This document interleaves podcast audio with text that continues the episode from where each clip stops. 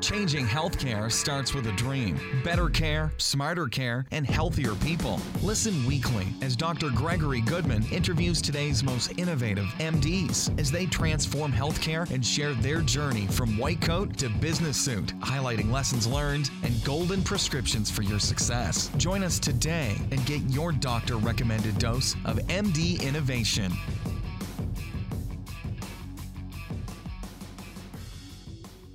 So, this is Dr. Gregory Goodman on the Modern MD. This is episode number 32. Really excited today. We've got Ajay Major, who is our first medical student. He's an entrepreneur, medical student activist, and inspiring physician journalist. He's the founder and editor in chief of In Training, the online magazine by medical students and for medical students at intraining.org. He's also the founder of In House the online magazine for residents and fellows at inhousestaff.org. He was a nominee of MedTech Boston's 40 Under 40 Healthcare Innovators Award and is a current medical student at Albany College.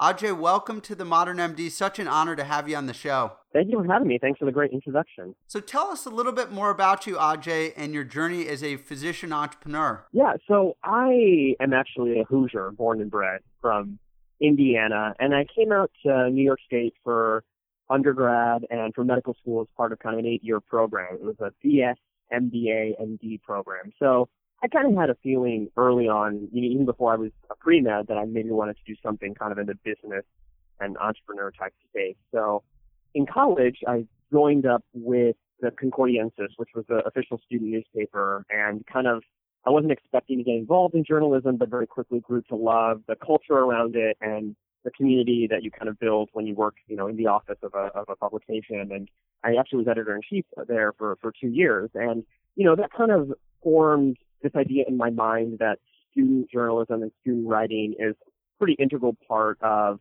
the experience of, of kind of education. And so when I started medical school, me and actually my managing editor at the, the Concordy is the, the short name for it, kind of thought to ourselves, well, there's not really a good place for medical students to communicate with each other on kind of like a virtual stage. I mean, there's a lot of, you know, e-zines and blogs that were out, but there's nothing really that was targeting the medical student community specifically. So her and I kind of got together and we, we put our heads together and we came up with this idea for In Training, the online magazine for medical students. And we officially launched it in July 2012. And so four years later that we've been editor in chief of this publication, we've published 800 pieces by around 300 medical student writers in seven different countries. And, you know, what first started out as mostly a, a kind of reflective list. I mean, a lot of the first pieces we received were medical students talking about their first experiences in gross anatomy lab or their first patients on the floors, you know, when they became third years. It's now actually very much evolved into a place for people to discuss broader issues in not only medical education, but also in, in healthcare and in, in medicine. I mean, policy, people talk about, you know, literature, art, and get a lot of people who contribute poems, really talking about this all-encompassing experience of what it means to be to be a medical student, to be a, a to be in training, and so that's kind of where we where, where we've come today. What an incredible journey, and it sounds like you've built such a really awesome community. I think during your your training and in medical school, it's nice to be able to share kind of at a broader level, and I think you've really created such a nice community to do that. So we love to start the show off with a success quote. Do you have a quote that's important to you or something that you live by? My quote is actually it's it's know when to put it all aside. So in training when we first started was it was just me and my colleague, you know, and the very first time we sent out a call for entries, we received, you know, 200 emails over the period of like a couple of days. And it was just her and I before we really got any other editors kind of involved with, with helping us run the publication. And, you know, the fact of the matter is, uh, you know, at the end of the day, you're also a medical student. I mean, that's kind of your, your primary obligation. So, you know, I think the biggest challenge for her and I was knowing when, you know, like I said, when to put it all aside. You know, when it came to study for step one, it was like, okay, you know, most of the day-to-day work of the publication, we actually got our managing editor who was still in, you know, a, a, in her preclinical years to kind of manage that for us so we could dedicate ourselves for six weeks studying for this exam. Or, you know, when I was on my AI, my acting internship for medicine just a couple of months ago, it was like, okay, listen, my co-editor in chief, Aleena, I'm like, you're going to have to, you know, take the main kind of steering wheel for the next couple of weeks because this is like an important opportunity for me. And, you know, during her AI, I did the same thing. So it's, it's knowing when you really need to focus purely on kind of the clinical work you're doing and, you know, having kind of the foundation in, in place for people to kind of pick up the, the, the ropes as you're doing that. I think that's a really awesome quote. You know, medicine doesn't have a set schedule. I know I'm working tonight. You know, it's hard to kind of manage that balance, I think, especially when you do other things. But it's important to your point to kind of block off or chunk off time, I think, for both passions. And it sounds like you've really found a way to do that. So I want to get into our white coat to business suit. I know you're our first medical student on the show. Really an honor to have you on the show with all the incredible work that you've done. Can you talk about kind of your journey starting the publication and maybe w- what you see the future for uh, your career being? Yeah, absolutely. So as far as kind of the business component, when we started the publication, it was it was completely kind of a self-funded venture. I mean, fortunately, existing in the online space is actually pretty inexpensive and it's manageable kind of with personal funds. But you know, after the first year and when we you know really saw traffic spike and we had to buy more hosting, we quickly saw that we needed to have kind of a system in place to, to finance the publication. So my my co-founder and I, as well as one other colleague I had from from my time in undergrad, the three of us founded Pager Publications Incorporated, which is literary non-for-profit corporation, which we actually just about earlier this year got 501c3 non-for-profit status for to basically be the financing and kind of administrative support arm for a number of publications that that, that we started. So in training being one of them, in-house, uh, which you mentioned being being the other one. So that's kind of the business model that we use because the fact of the matter is that in training must always exist in the medical student hands for it to kind of retain that authenticity, which is the whole point of it being, you know, kind of the agora of the medical student voice. That's kind of the, the term we use, the Grecian center for, for the medical student voice. So as a result, when I leave medical school in the next six months on the residency, you know, I already have some people in mind who are going to be taking up the you know publications editor in chief. But the fact of the matter is that I don't want them to be focused on the financing and the administrative stuff. So we've kind of founded this company to take care of that for them, so they can truly be dedicated to working on you know what an editor in chief really should be working on, which is you know the publication and and, and that process. So that is kind of the business take I bring into it is providing a structural support for various publications in medical education to exist in kind of a, in a, in a grassroots way. So I hope to be doing that throughout my career. I think supporting student driven and trainee driven kind of grassroots works, whether they be publication, books, what have you, is really important and providing kind of the business and financial structure because I have training in those areas for those to succeed because like I said, a lot of medical students don't have that training is kind of where I see being an integral part of, of my career. That's really awesome, kind of connecting those pieces and giving others the ability to share their voice or share their kind of special talents without being, you know, held back by the business piece. I think that's really exciting. And it sounds like you've got your next piece, which is in-house. So we'll be able to hopefully probably share that journey, you know, through each experience. It'll be kind of a, you know, and then if you do fellowship, so you've got a few more publication possibilities, I'm assuming, with some more training in-house. So can you just talk about, you know, we have this idea to venture section can you talk a little bit about in training and, and kind of your big vision for it? You know, what are some of the insights that you've had or some of the challenges maybe you had starting the publication? Yeah, absolutely. So, you know, in training is meant to be a online space for basically medical students to experiment with all aspects of, of their medical education. And what I mean by that is, you know, medical students the, the when we started early on, you know, we said when you go to medical school, you don't just disappear for four years and then like come out a doctor. You go through you come in with incredible depth and richness of experience. And so many of my colleagues have, you know, worked for the Peace Corps or worked in the community or, you know, worked with startups. I mean, and then you come to medical school and there's kind of historically been this precedent of just putting those kind of way to the side, not really working on them, and then you kind of bring them back at some point in the future. So what we wanted to do is create a publication where people could talk about those ideas that they came in medical school with in the medical school framework and share it with their colleagues. So, you know, I have colleagues who work in medical humanities who come in and they talk about how humanism plays into their, you know, daily lives as medical students and into the patients that they see. I have colleagues who work very extensively in research who talk about the importance of research in, in, in a career in medicine. So it allows us to basically build this kind of institutional memory, that's the term we use for it, an institutional memory of where medical education is now and kind of where it's going, and it's all generated by people who are act- actively in the training process. It's not filtered through attendees or administrators that, you know, a lot of publications use those, those staff to, to run publications filtered just by us and kind of a, like you said in the beginning, by medical students and for medical students. So what in-house represents is our desire to create this spectrum. We want to create a spectrum of publications that spans the entire journey through through training. You know, at some point in the future, we may be interested in opening something up for pre-medical students, basically to get students into this idea of writing, experimenting with writing, experimenting with communicating with their colleagues as well as with the public, being able to develop a language, develop a dictionary to talk about these things that they're interested in, and be able to kind of continue those interests throughout all of training, and you know, not just have them fall by the wayside because your you know shelf exam or your your big neuro final is coming up. That's really awesome. I love that, and I do think it's so important to explore other interests while you're in medical school and you know kind of express those interests. And I think the format that you've created is uh, really exciting. Can you talk maybe about a lesson learned? I know whenever you start anything, it sounds like you know you started a nonprofit which funds you know both of these publications. Can you just talk maybe about a lesson learned you know through your journey starting you know both uh, publications and the nonprofit and you know maybe some advice for for other medical students interested in you know, exploring some of the other opportunities? Absolutely. I think whenever you start any venture, and that's not necessarily publication, any project that you start, you really have to do kind of your homework and the majority of your legwork up front before you even launch the project to build in a structure for continuity. Because the number one kind of issue that I've seen, I mean, throughout all of the, I was very extensively involved in, in my undergraduate years in clubs and organizations and the newspaper and TV stations, radio, et cetera.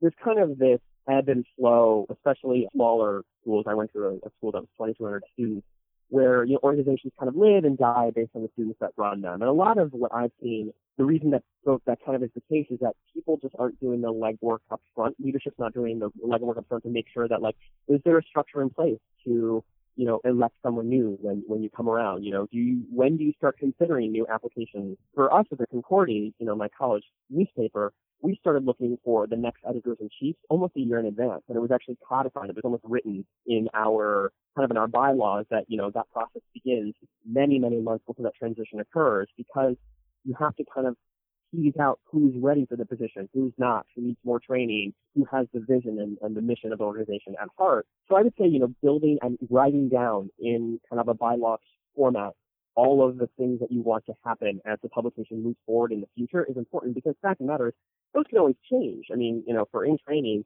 you know, we originally saw the publication as a newspaper. We thought originally we were going to have reporters and medical schools all across the country. And within the first year, we actually reverted back to a magazine format because we realized that that's not what the medical community needed. That's not what the medical community wanted to write about. And so we went back and we changed all of our bylaws and rewrote everything to make it more in a magazine format and stay true to that kind of format. But the fact of the matter is we were able to change it. If you don't put any structure in play in the beginning, if you get to the point where you know you need to transition or something needs to happen, you don't have any third, you don't you don't have any basis upon which. That's I think the number one lesson I've learned is staying ahead of the game and making sure everything's kind of codified right from the start. I think that's so important. And just to kind of summarize, I mean, having the plan, having kind of a successor, you know, especially as you transition, you know, and training that person to kind of take over, you know, and live that vision and, and continue through. You know, I think uh, a lot of the successful companies do that really well and they live way beyond the founders. So I want to shift to our not your typical hospital rounds. So these are business rounds. Ajay, what, what is the best advice that you've ever been given? Best advice I've ever been given is find a partner in crime. One of my mentors when I was in undergrad working this paper said, you, no matter what venture you do, you have to find a partner in crime. You have to find someone who understands you, who operates on kind of your same level, and who is willing to fully partake in the venture with you. Because so much, and this is one of my mentors, he's, he actually is now the editor in chief of, of in-house, is, you know, he said, listen, we're in medicine. I mean, just as you said a few minutes ago, I mean, it's unpredictable. Our patients come first. Things happen. And the fact of the matter is, if you have someone who's there with you to, to kind of operate on your same level, you'll always have some backup and the organization will never suffer. In all of the ventures I've done, when I was at Concordy, I had my co-editor in chief who to this day is a, a, very dear friend of mine and we work really well together. My current editor, co-editor in chief in training I've known for eight years and we operate on such the same wavelength. As a result, you know, when things come up in life or in medicine and otherwise, you know, I have someone to rely on to make sure that all this work we've done in this organization is, is, you know, doesn't get lost. I think that's so important. That's really great advice. I think at the end of the day, it's really about the people you work with and having somebody, you know, to your point, that's right alongside you that, you know, can kind of help lead the charge and, and pick up the pieces as uh, things change is really important. So, kind of along those same lines, do you have a daily success habit or a morning routine that you might attribute some of your success to? Pretty much every day before I go to bed, whatever hour that may be. I mean, I just got off emergency medicine a month ago, and you know, whether that was seven in the morning or three in the afternoon, you know, whatever, is I always sit down and I kind of look at my email inbox and I just kind of make a little to-do list kind of in my Google Tasks of what needs to be accomplished kind of in the next 24 hours. And I always like to do it before I go to bed because it kind of allows me to then when I wake up the next morning evaluate what did I think was important at the end of the day yesterday because often whatever I thought was important at the end of the day yes, yesterday may or may not be what is actually important to get done today. But it allows me to kind of stay mindful of my thought processes and kind of continually evaluate kind of where where I stand and kind of the, the day-to-day things that, that need to get done for the various things that I'm involved with. I love that. You, you know, uh, 24 hours because in medicine things change so quickly. So that kind of snapshot is nice to, to kind of give you a, a game plan. The last question is, you know, more broadly speaking on healthcare trends. What are you most excited about in healthcare and where do you see the future going? I am most excited, and I can tell you this outright, is the we are on the cusp of a major revolution in how medical education is going to work. Already to this day, medical schools across the country are trying flipped classrooms. They're changing the way that they educate their students. They're kind of messing with the traditional four-year model of education in favor of different models to, to train the next generation of, of physicians. And what I find so powerful about that is that, you know, medicine today is different from when medicine was kind of the traditional medical education model was established by Flexner over a hundred years ago.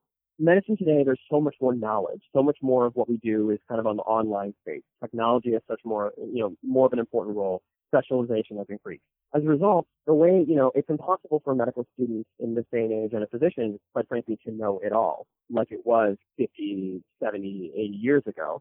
So as a result, the way that we educate, tra- you know, trainees has to be different. It has to focus on work in the terms of advocacy, working in areas of humanity, working in, in quality improvement, working in kind of the technology and information technology sphere. I mean, these are all components that physicians will be looked upon to have some sort of opinion on and to, to shape the future of medicine. I mean, unfortunately, in, in medicine, we've lost so much of kind of our domain to other other parties and players, and what's great about the, a lot of these new novel medical education type structures is that they're training physicians to have competencies in areas that are certainly related to medicine, but are not traditionally seen as being, they're kind of seen as the soft side of medicine.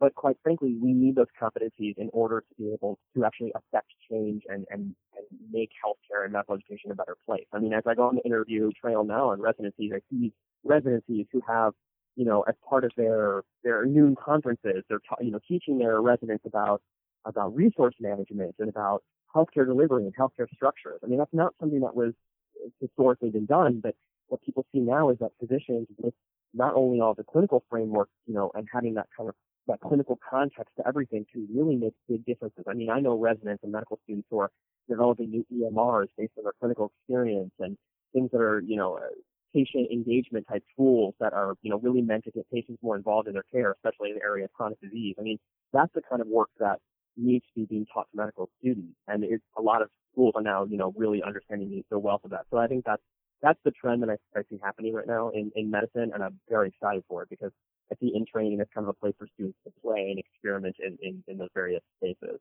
That's so awesome. I, I think the role, to your point of a physician, is truly changing to more of a transformative you know opportunity where physicians don't just practice clinically, but you know play a role much broader in the system and, and really lead an impact. So it was a, it was an absolute honor to have you on the show, Ajay Major. Thank you so much for joining us on the Modern MD. We're looking forward to uh, watching you know such a successful career. And thanks for inspiring so many medical students and residents and training to think broadly and, and make a difference. Thank you so much for having me. Thank you so much for joining me today on The Modern MD. Head to themodernmd.com to get links and recaps of every show and so much more. Dose up and like the Modern MD Facebook page.